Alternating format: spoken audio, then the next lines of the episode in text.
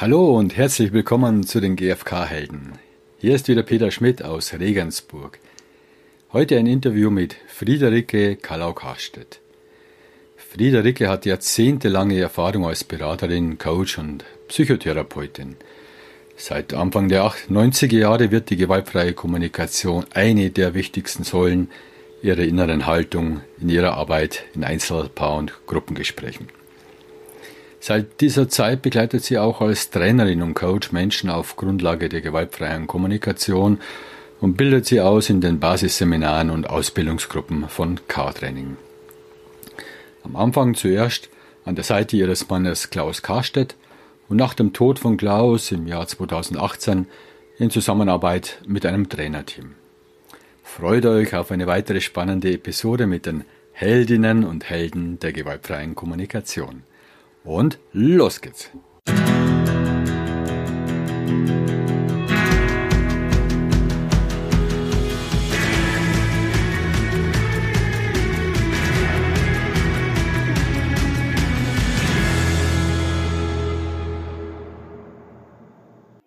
Liebe Friederike, vielen Dank, dass du dir die Zeit genommen hast. Äh, herzlich willkommen. Hi Peter, hallo. Hm. Ja, Heute gewaltfreie Kommunikation und Psychotherapie. Spannend, finde ich. Du hast ja Psychologie studiert und hast äh, lange in sozialen und klinischen Einrichtungen gearbeitet. Wie kam die gewaltfreie Kommunikation dazu bei dir? Mhm. Also die gewaltfreie Kommunikation kam ähm, relativ bald, nachdem ich mich selbstständig gemacht hatte mit eigener Praxis. Und ich war ja immer in Ausbildung, das muss ich ja auch, von der Kassenärztlichen Vereinigung her muss ich ja in Ausbildung sein, mein ganzes Leben lang. Und das war dann ähm, so, und ich habe viele Sachen mit Klaus zusammen gemacht. Also wir haben, äh, auch wenn er schon einen anderen Arbeitsentwurf insgesamt hatte und viel unterwegs war mit den Seminaren, ich hatte äh, sehr viel Praxiszeit damals auch noch. Und ähm, wir haben dennoch immer geschaut, dass wir Sachen gemeinsam machen können. Und das war dann ähm, Anfang der 90er, soweit ich mich jetzt erinnere, Ende der 80er, Anfang der 90er, so relativ am Anfang, als Marshall hier anfing, in München aufzutreten. Da ging dann Klaus einmal zu ihm und sagte zu mir, äh, das ist es, da musst du mitkommen, als er wieder zurückkam. Das war der Einstieg, so. Dann habe ich das gemacht. Dann sind wir zum nächsten Seminar. Das war ein Intensivseminar im Wasserfallen in der Schweiz. Da sind wir zusammen hingefahren. Du hast dich ja dann auch intensiv mit gewaltfreier Kommunikation beschäftigt, hast ja mit Klaus Karstedt auch immer die Trainerausbildung mit begleitet. Ja, die, Grund, die Grundlage darf kurz äh, ergänzen, also immer die Grundlagenseminare und dann die Trainerin-Ausbildung, genau. Und ähm, das war eigentlich von Anfang an, auch mit der Trainerausbildung, dass wir das zusammen gemacht haben. Ja, es war relativ von Anfang an, als Klaus damit anfing, der hatte ja noch ein anderes Standbein in einer anderen Trainerfirma.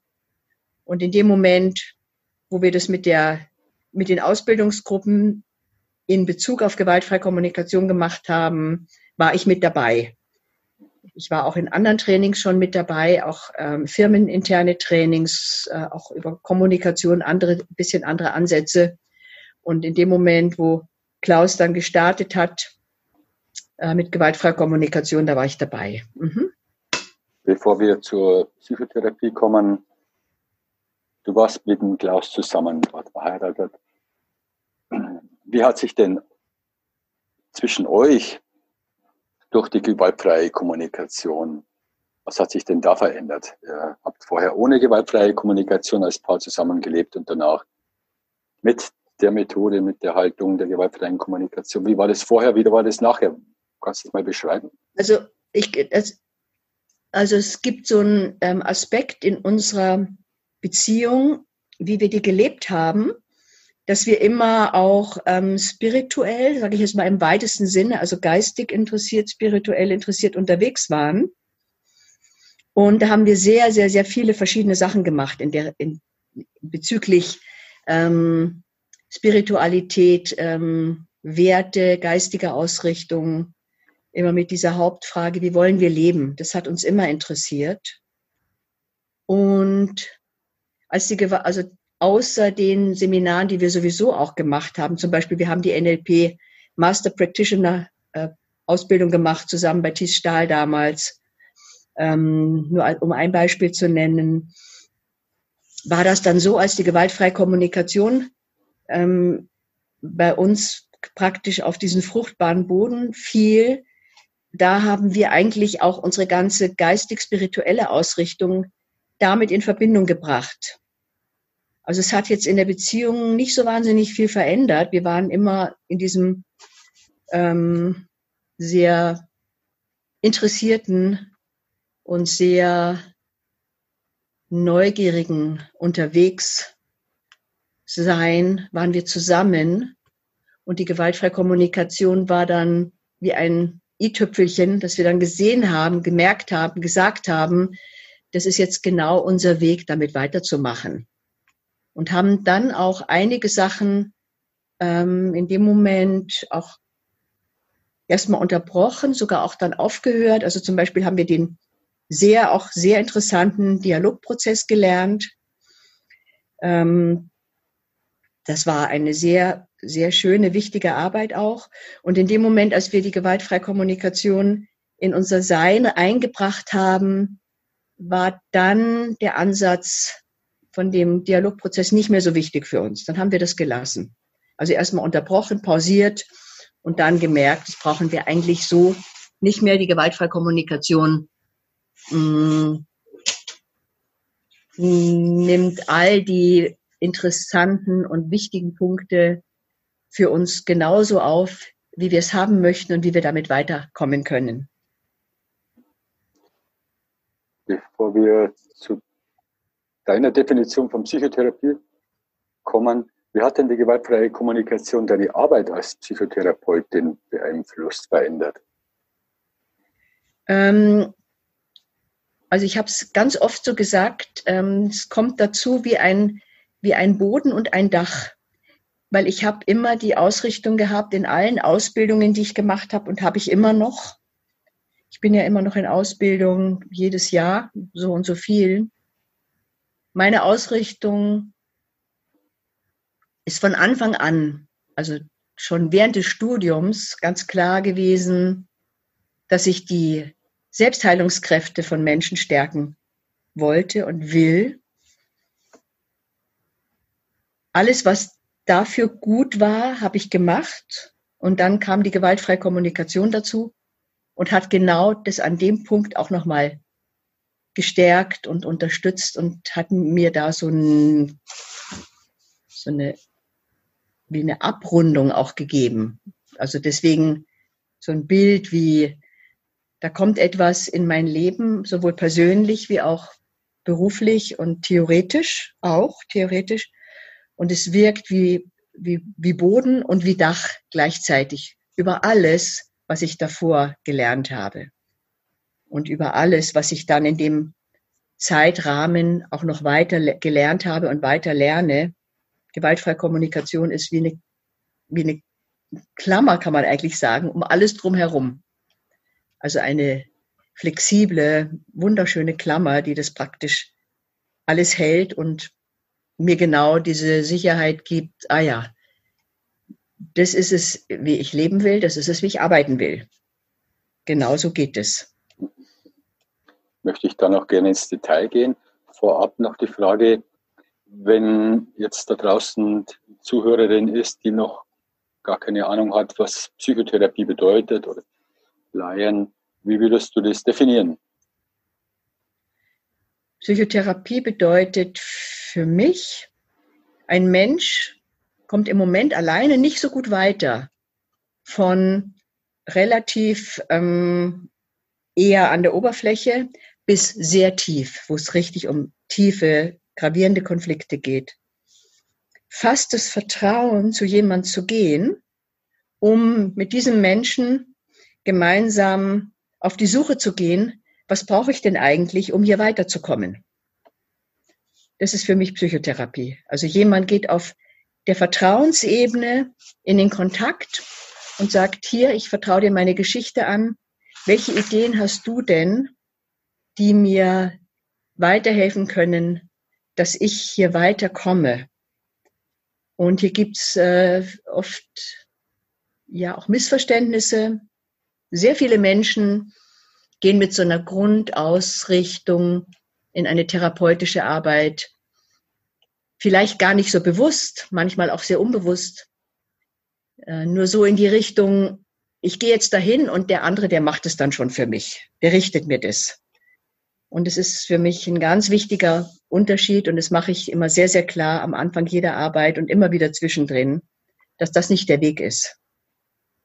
Also Psychotherapie im weitesten Sinne Vertrauen, Hilfe zur Selbsthilfe annehmen können und eben auch in diesen ganz tiefen Bereichen, was es ja dann auch unterscheidet von dem Coaching, das eher auf der strategischen Ebene guckt, was kann man denn genau machen, um jetzt zum Beispiel mit dieser Situation fertig zu werden. Ist ja die Psychotherapie manchmal ausgedehnter, auch in tiefere innere Bereiche, wo man sich sehr viel mehr damit beschäftigt, wie war das da eigentlich, was ist denn da eigentlich passiert welche Muster sind dann da aufgetaucht? So, ja. Welche Themen bringen deine, wie benennst du das, Patienten, Klienten? Wie bezeichnest du deine Besucher? Klienten und für die Kassenärztliche Vereinigung spreche ich von Patienten. Ich habe ja früher auch viel geschrieben, also Berichte geschrieben. Das ist immer dann eine, ähm, eine formale Wortwahl, Patient. Aber denken tue ich ähm, an Klienten. Ja. Magst du mal ein paar Beispiele nennen, mit welchen Themen deine Klientinnen kommen? Ist das so einfällt?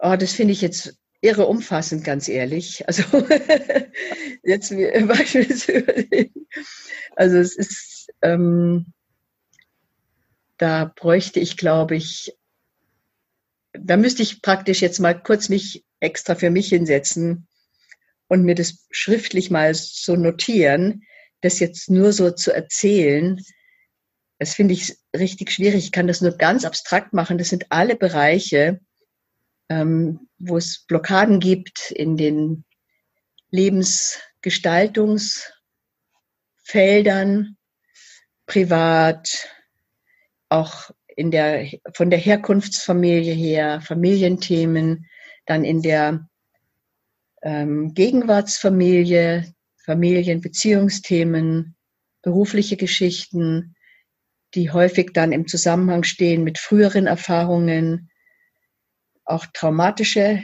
Erlebnisse, die jemand hat und da alleine nicht weiterkommt.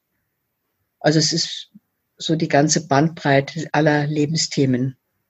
Manchmal auch Leistungsthemen. Ich habe ja in der Beratungsstelle für Kinder, Jugendliche und Erwachsene angefangen zu arbeiten und da ging es sehr viel um Leistungsbereiche bei den Kindern und Jugendlichen und wo die Eltern dann nicht weiter wussten, wie sie ihre Kinder und Jugendlichen damit unterstützen können. Also es, es, da war die Bandbreite auch drin und dann habe ich Klaus kennengelernt in der Drogentherapie, wo wir beide gearbeitet hatten in unterschiedlichen Häusern.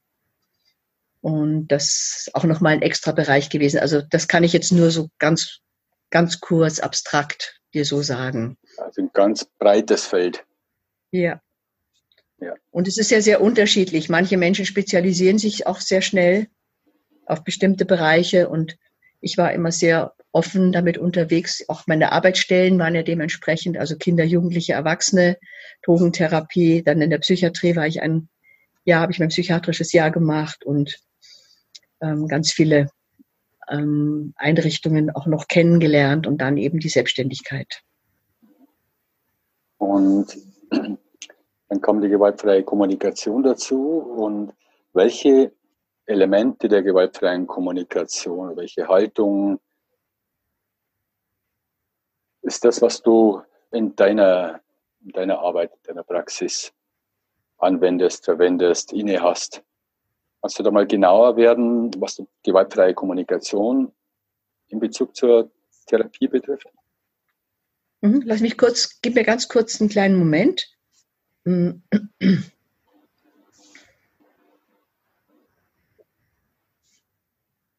Ich bin über die gewaltfreie Kommunikation sehr gründlich geworden. Ich habe das auch früher schon gemacht, dass ich mich sehr darum bemüht habe, die Wahrnehmungen zum Beispiel zu bekommen. Da gab es auch einen Punkt in der Art, dann für die Gutachterei, für die Krankenkassen, die Berichte zu schreiben, wo es sehr darum ging, das war früher so, das hat sich heute ein bisschen geändert. Die, die Formalitäten sind ein bisschen anders geworden. Aber das ging früher sehr äh, strikt darum, wirkliche Beobachtungen zu schreiben, wie man einen Menschen erlebt. Und das habe ich dann sehr geschätzt. Und das habe ich besonders geschätzt, als die gewaltfreie Kommunikation dazu kam. Es hat mich eigentlich, also gewaltfreie Kommunikation hat mich eigentlich sehr darin unterstützt, mein, meine Grundausrichtung, die ich hatte, noch selber klarer zu kriegen. Also in diesen Aspekten, die wichtig sind, zu sehen, ah ja, genau, ah ja, das war mir ja immer schon so wichtig. Da habe ich immer schon es auch aufgegriffen, wenn Menschen sehr stark interpretierend unterwegs waren. Ah, genau, weil hier geht es so da, sehr darum, die Wahrnehmungen von den Interpretationen wirklich klar zu trennen.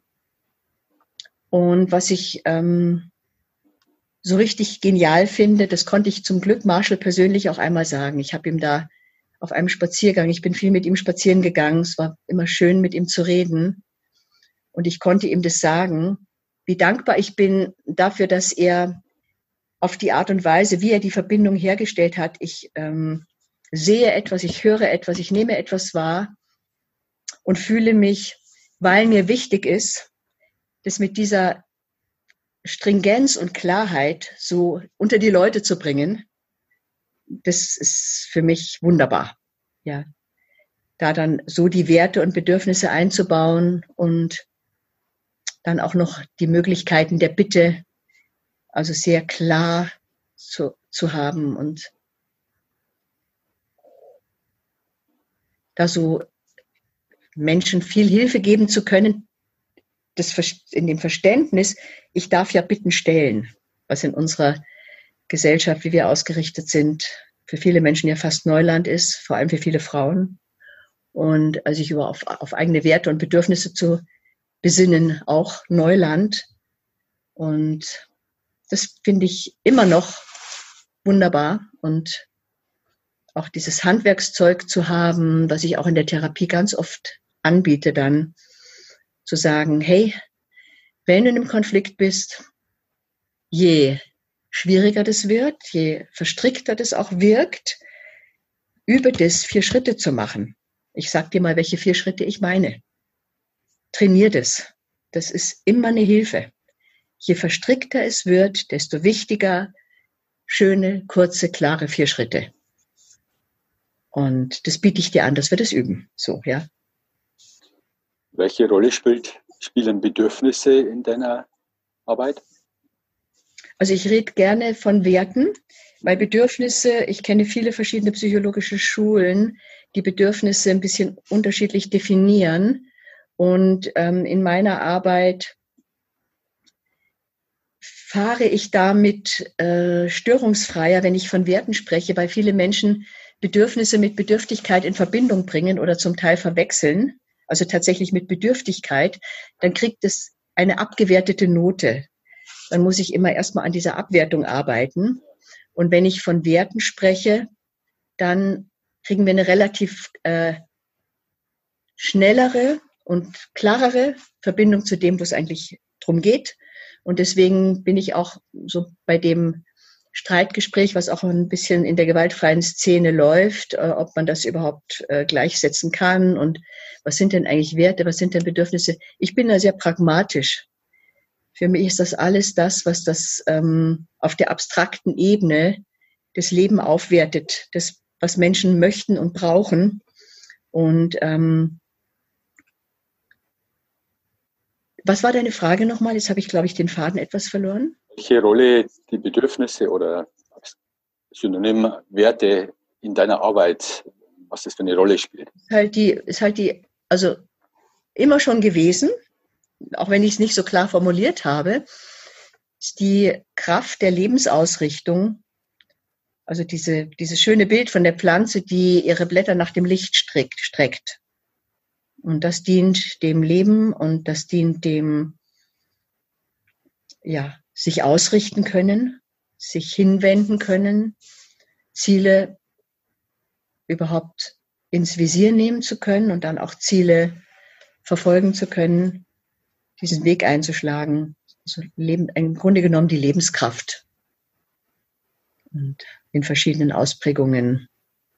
Das heißt, du lenkst dein, den Fokus deiner Klienten eben auf diese Werte, auf das, was Menschen antreibt. Und Klaus, ich habe ja, mag das gern, was Klaus, was ich von Klaus gehört habe, öfters, dass die Begrifflichkeiten, Werte, Bedürfnisse, die sprachliche Form nur ein Hinweis ist, etwas in Worte zu fassen, was Menschen antreiben. Mhm. Das gefällt mir ganz ja. gut. Auch der praktische Ansatz einfach. Ja, genau. Mhm. ja. Und das heißt, du hilfst äh, deinen Patienten immer wieder den Fokus drauf zu richten, auf diese Werte? Genau, was, wo willst du hin? Was ist das, wo du hin möchtest? Mehr, also auch wirklich mehr, wo willst du hin, als dieses, was brauchst du? Aber das spielt natürlich auch ganz oft eine Rolle. Was brauchst du? Ja, also auf der Strategieebene, mhm. auf der Handlungsebene. Mhm. Und wo willst du hin? Und da kommt es dann auch sehr auf die Thematik an, die persönliche Thematik, wie, wie, in welchem Umfang das dann vertieft wird. Also es kann sein, dass ich manchmal ein paar Stunden mit jemand anderem im Kontakt bin und ihn dabei unterstütze, dass er das rausfindet, wo er eigentlich oder sie eigentlich hin will. Ja. Ja. Geht's oder auch was sie oder ihn auch trägt, ja. Also, wo möchtest du hin? Welche Richtung möchtest du einschlagen? Was trägt dich? Was hat Bedeutung? Was unterstützt dich dabei, diesen Weg jetzt in der Vorstellung zu gehen? Was hat dich bisher unterstützt, Wege zu gehen? Ja. Also an den Kern dran zu kommen, was diesen Menschen von, von innen heraus mhm. lässt, antreibt, was seine, seine, seine Priorität ist. Ja. Dann Zugang zu bekommen. Ja. Mhm. Das heißt, es geht sehr viel auch, die Menschen dabei zu unterstützen, in die Selbstempathie zu kommen, sich in Kontakt zu kommen. Mhm. Ja, das ist für mich ein Kapitel, genau. Ja. Ja. Mhm. Und ich nehme, nehme an, Empathie ist für dich so das Werkzeug schlechthin, um die Menschen sehr, sehr gut unterstützen zu können. Ja, natürlich. Das ist ja eine Grundlage für alles. Das ist auf jeden Fall die wesentliche Grundlage und entspricht dem, was ich vorhin zu dir sagte, ähm, dass ich immer die Ausrichtung hatte, Menschen da abzuholen, wo die Türen offen sind und dann gemeinsam weiterzugehen und Hinweise zu geben, wo man vielleicht die nächste Tür aufmachen kann, wo ich mich dann eben als diese berühmte Türöffnerin oder auch manchmal habe ich gesagt, ich helfe dir, die Rollos hochzumachen. Da geht's nämlich weiter. Das ist nur alles ein bisschen dunkel, weil da alles runtergezurrt ist.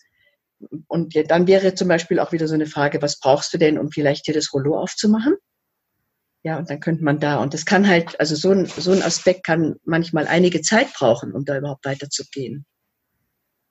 Und Empathie als Hauptgrundlage, klar, und mit neben vielen anderen Aspekten. Ich habe so viel auch gelernt, auch in dem NLP, wobei das immer nur dann eher so Teilbereiche sind.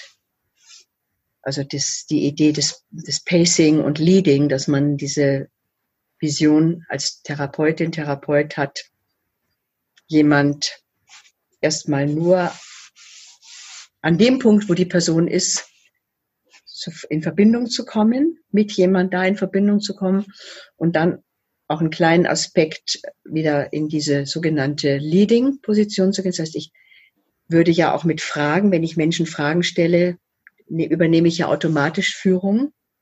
Und es ist ja auch bei den gewaltfreien Fragen so. Also in dem Moment, wo ich eine empathische Frage, also jetzt Empathie, jemand anders gebend frage, fühlst du dich, weil du gehe ich ja in die Führung.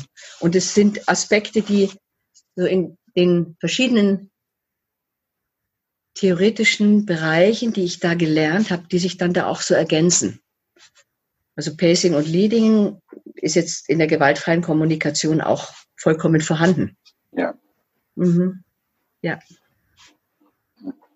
Wie, wie ist es, wenn jemand kommt, der Traumas hat? Ich glaube, äh, Gerhard Rothab hat mal gesagt, äh, er unterscheidet zwischen drei verschiedenen Traumas, Traumatachieren, so Erziehungstraumas, die jeder mitbekommen hat, dann etwas schwerere Traumen und dann richtige heftige Traumen.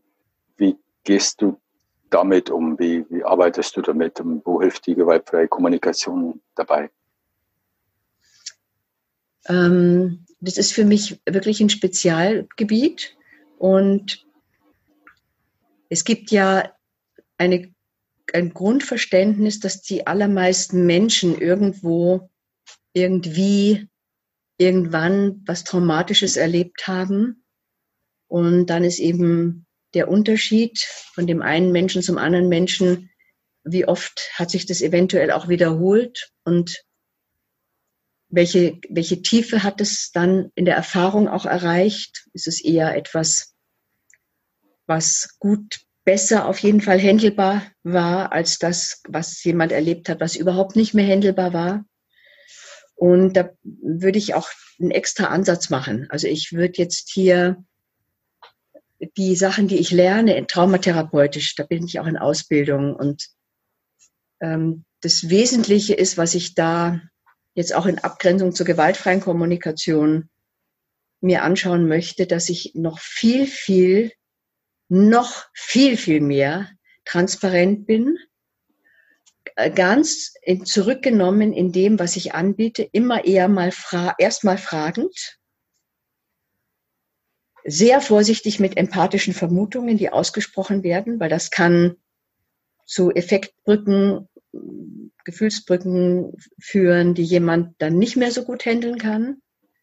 Sehr, sehr, sehr zurückhaltend, überhaupt nach Gefühlen zu fragen. Manchmal frage ich hier auch eben nach diesem, wie, also wie ist das für dich? Oder wenn du, wenn, das, wenn du das jetzt so erlebst, was denkst du da? Also da würde ich durchaus aufs Denken ansprechen. Da mache ich auch kein, keine qualitativen Unterschiede. Ich spreche oft das Denken auch an, weil das Menschen dann nah, näher liegt darüber zu reden, was gerade die Gedanken sind. Und weil das Kontrollbedürfnis in der traumatischen Erfahrung so riesengroß ist, weil das ist ja die wesentliche Definition, das ist eine Erfahrung, die sämtliche Kontrollmöglichkeiten einfach außer Kraft gesetzt hat. Deswegen würde ich da immer ansetzen und Menschen sehr dabei unterstützen, dass sie entscheiden können, wie weit sie da reden möchten, wie weit sie reingehen möchten und sie dabei unterstützen möchte, und auch unterstütze, dass sie die Erfahrung machen, sie können es in der Hand haben. Sie können es handhaben. So eine Selbststeuerung behalten.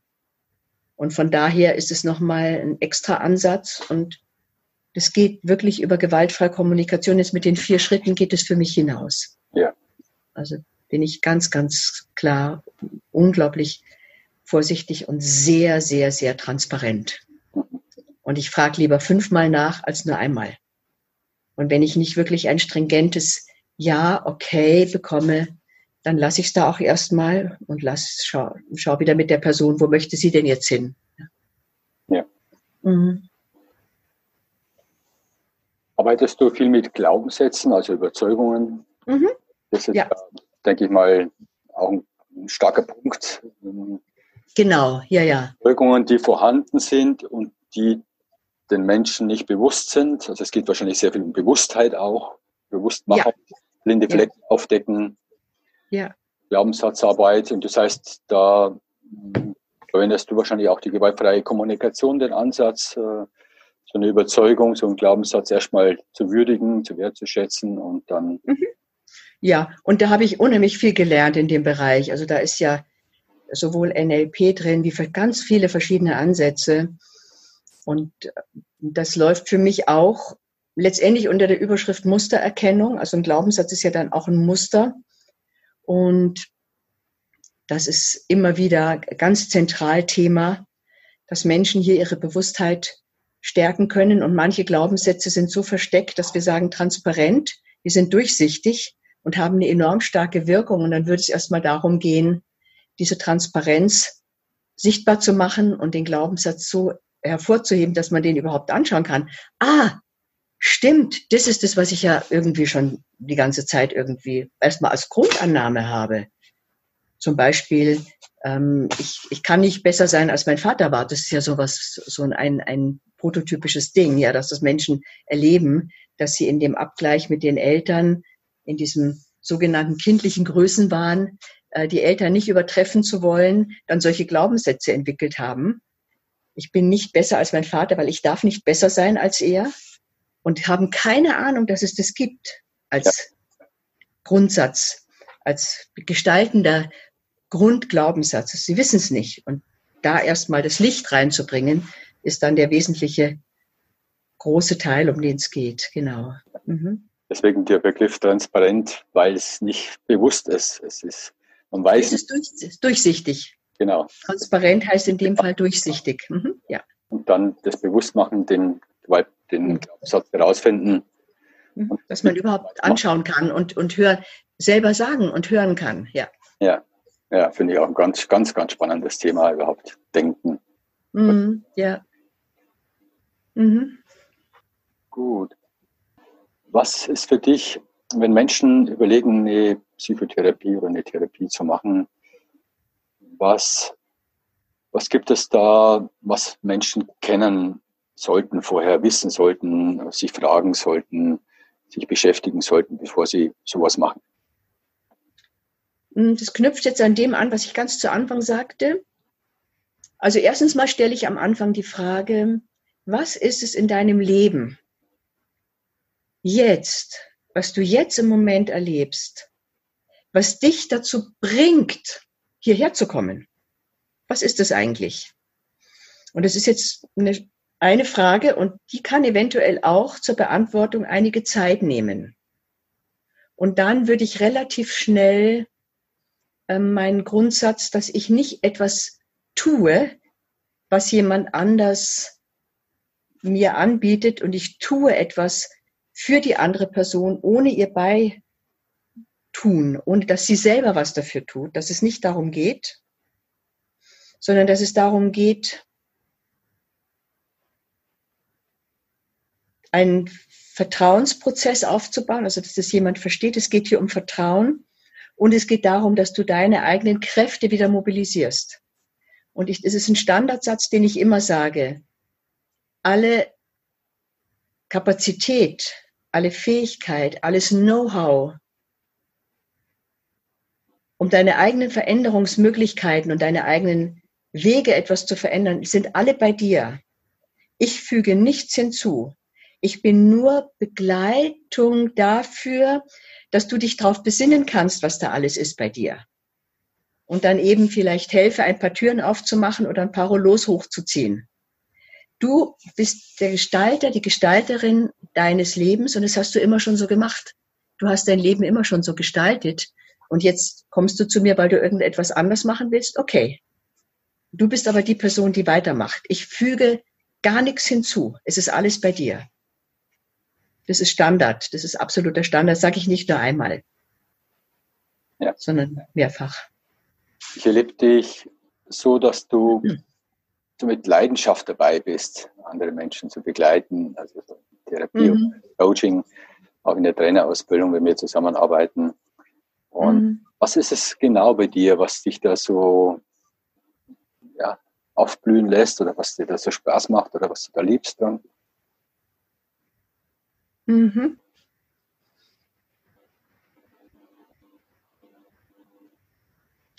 Ich glaube, ich liebe gelungene Kommunikation. Das ist so ein ganz wesentlicher Aspekt. Und es macht mir so eine Freude, wenn ich auf einer kommunikativen Ebene, egal in welchen Bereichen das alles stattfindet, etwas tun kann, was Gelingen hervorruft. Wo dann jemand vielleicht durchaus auch nach kurzen Momenten der, der, des Durcheinanders oder auch, huch, und wie soll das denn? Und hm, hm, hm, ha, ha, ha, aber das letztendlich in ein Gelingen mündet, dass jemand dann auch vielleicht von mir weggehen kann, rausgehen kann und sagen kann, ah, okay, ja, das ist es wert, das mal auszuprobieren. Das ist es wert, einmal in dieser Art und Weise neu darüber zu denken. So habe ich darüber noch nie gedacht. Ha, dieses Gefühl, das war mir vorher überhaupt nicht bewusst. Ha, ich wusste vorher gar nicht, dass ich da so einen Wert habe, der so zentral ist, wie dieser Gleichwertigkeit, diese Augenhöhe. Das war mir nicht bewusst. Ah, ich weiß jetzt auf einmal, wie wichtig mir Resonanz ist. Und das macht mir so eine Freude, wenn sowas entsteht, weil das für mich so Lebenselixier ist, da mit Menschen unterwegs zu sein. Und das war meine schönste Erfahrung mit Klaus zusammen. Wir waren immer da unterwegs. Wir haben uns sehr selten gestritten. Es gab schon auch Punkte, wo wir auch Auseinandersetzungen hatten, meist eher auf einer formellen, organisatorischen Ebene. Darüber hinaus waren wir immer in diesem Interessensgebiet gemeinsam unterwegs. Ha, so kann man das auch anschauen. Und das bereichert mich dermaßen, wenn sowas geschieht. Und dann kommt vielleicht als Urmotiv auch noch dazu, dass ich einen Bruder hatte, der verstorben ist. Ich habe ja zwei Brüder und einen, einen Bruder, der starb, der hatte ein sehr schweres Leben. Und wie jetzt bei vielen Therapeutinnen und Therapeuten ähm, habe ich da viel Bewusstseinsarbeit gemacht und bin mir im Laufe dieser Arbeit sehr klar darüber geworden, dass es auch eine wichtige Rolle gespielt hat, diesen Weg überhaupt einzuschlagen. Also ich wollte ja nach dem Abi, wollte ich ja erstmal Fotografin werden und dann Goldschmiedin und dann nochmal Fotografin. Und dann habe ich Psychologie studiert. Weil ich gemerkt habe, irgendwie, also so dieses, was ich dir gerade alles beschrieben habe, wie, wie beseelend es für mich ist, so diese Kommunikation in dieser Wertigkeit zu haben, dass es so für mich so wichtig ist. Und dann bin ich froh, dass ich das klar gekriegt habe für mich und diesen Weg gegangen bin. Da bin ich heute noch zufrieden mit meiner Wahl. Was ist das genau, was sich da so, so eine Freude auslöst? Ähm, was, du, bist, du klingst dann so begeistert und es ist wie so Mitfreude, du freust dich mit. Was, was, was ist das, was bei dir dann sich erfüllt dann? Also gelingen, habe ich gerade gesagt. Ja. Ein sehr tiefes Gelingen. Beziehung, gelingende Beziehung. Das ist auch auf der geistigen Ebene. Ich habe ein riesiges Interesse, auf der geistigen Ebene weiterzukommen. Und es passiert in jedem Gespräch, auch jetzt, wenn ich mit Menschen in einem nahen, vertieften Kontakt bin. Es muss noch gar nicht mal ganz unheimlich furchtbar tief sein, aber so vertieft und wie wir beide jetzt auch sind, das ist etwas, was mich erfüllt vom, von meinem geistigen Interesse,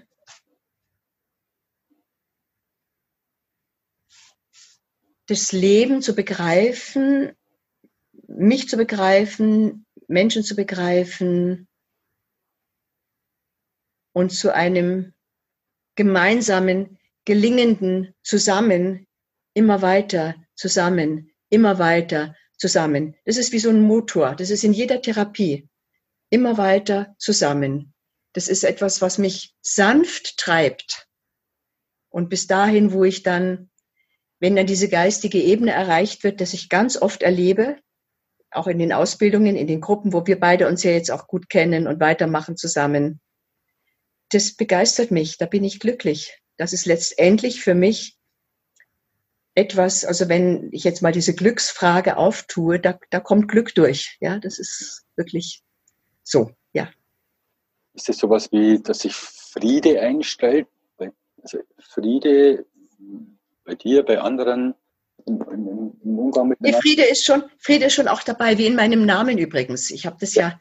ja dann auch im Laufe der Zeit mein, meinen Eltern sehr mit Freude immer wieder auch sagen, ich habe es ihnen sogar selber noch sagen können, dass es so die Friedensreiche irgendwie für mich gut passt.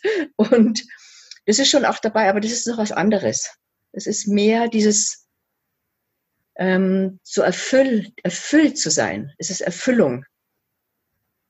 Es kann sogar auch mal eine Störung da drin geben. Das macht mir gar nichts. Ich liebe auch philosophische Dispute. Ich stelle mir das dann auch vor, wie die früher disputiert haben und war dann so glücklich, das zu erfahren, dass diese berühmte Beziehungspflege bitte, kannst du mir gerade noch mal kurz sagen, was bei dir angekommen ist, dass eine Bitte aus der alten griechischen Philosophenschule ist, die das im kontrollierten Dialog eigentlich dann nur noch so gemacht haben, weil sie genau gemerkt haben, wenn sie das nicht machen, ist die Tür für die Missverständnisse so riesengroß offen. Da hatten die keinen Bock drauf und dann haben sie das gemacht. Also ich weiß jetzt nicht genau, wer das alles gemacht hat. Dazu bin ich nicht Expertin genug. Nur ich habe da eine Ahnung und ich beschäftige mich so viel ich kann auch damit. Und das hat so ähm, auf einer sehr umfassenden Ebene eine erfüllende, mit ganz viel Freude durchsetzte Kraft. Und da kann sogar Streit mit drin sein. Ich habe keine Angst vor Streit, null. Hatte ich noch nie und habe ich auch nicht. Und ähm, das ist manchmal der Weg, auch zu streiten und weiterzukommen. Es gibt ja diesen Titel von Bach, Streiten verbindet, den habe ich immer geliebt, ja. Wobei das natürlich nicht das Einzige ist. Empathie verbindet auch. Aber Streiten kann halt auch verbinden, ja. Und ja. Ähm, von daher liebe ich auch Konflikte. Also deswegen mache ich ja immer ein großes Ausrufezeichen, wenn es mal so eine Art Missverständnis gibt. Ähm, konfliktfreie Kommunikation, sage ich, nee, nee, nee, nee, nee, kleinen Moment. Konflikte sind auch viel willkommen, nur gewaltfrei. Ja. Das ist was anderes, ja. Ja, danke für den Einblick da etwas äh, in dich, in deine Persönlichkeit. Äh, gibt es etwas, was du erlebt hast, was so eine Erfolgsgeschichte ist, wo jemand kam mit dem Thema und dann rausging und es hat sich so komplett was verändert? Oh, da habe ich so viele. Ich kann dir eine Geschichte von mir selber erzählen.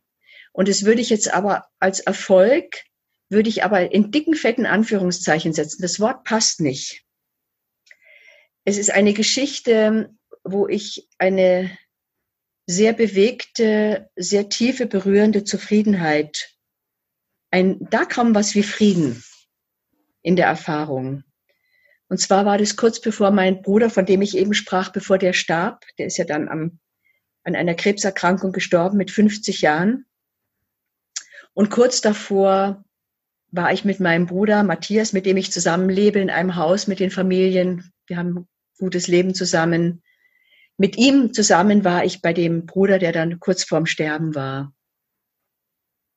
Und da hatte ich den Marshall gerade kurz kennengelernt. Davor war ich mit diesem Bruder, der im Sterben war, auch häufig so etwas unter Druck, manchmal ihn auch korrigierend und selber sehr verzweifelt, wie er das die Sachen angepackt hat. Und da hatte ich den Marshall gerade kurz kennengelernt, als wir da an diesem letzten Nachmittag, das war ein, ein ganzer Tag, der Klaus hat uns hingefahren und wir sind dann mit dem Zug zurückgefahren, mein Bruder und ich, also von dem, von unserem sterbenden Bruder zurückgefahren. Klaus hatte uns hingebracht, das war auch richtig gut, dass er kurz mit dabei war.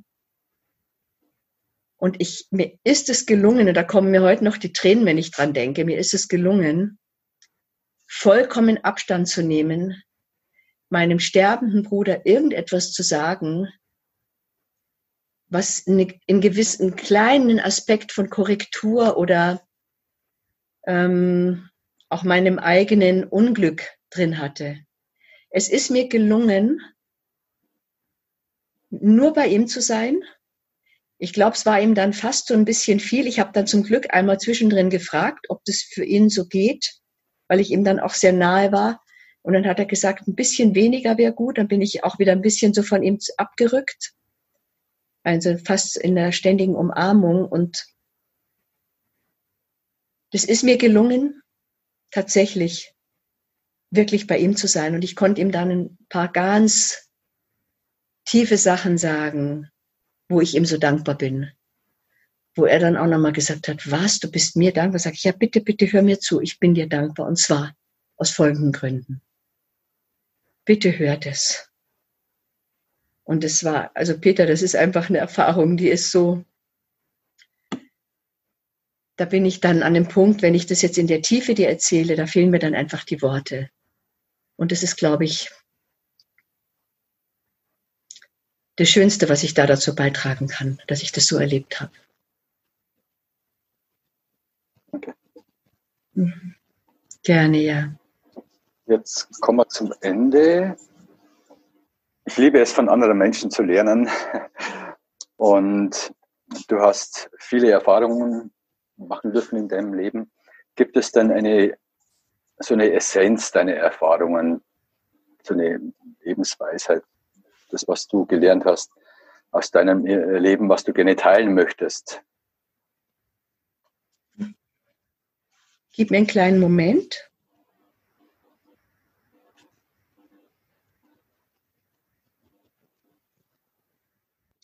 Mir fällt jetzt Marianne Williamson ein.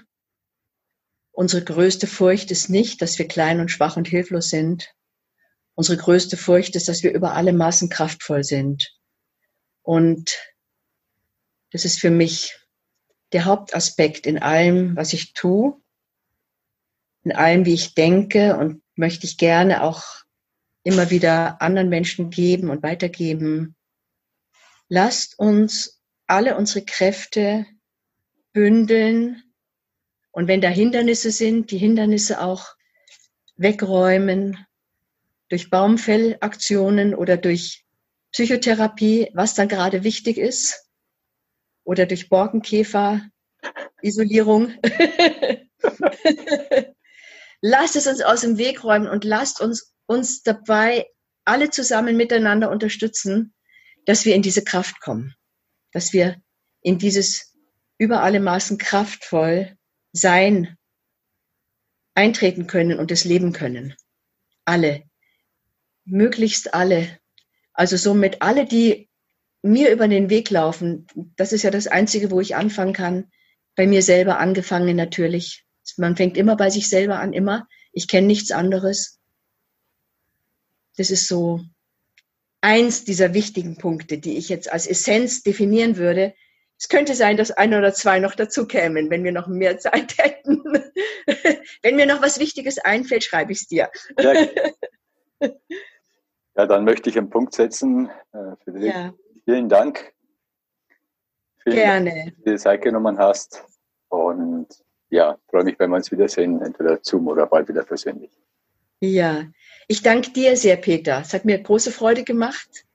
Danke, dass du dir die Zeit nimmst, mich so nahe zu holen und mir so wichtige Sachen als Fragen zu stellen und Antworten zu hören. Und ich freue mich auch auf unser nächstes Treffen. Okay. Mach's gut. Tschüss.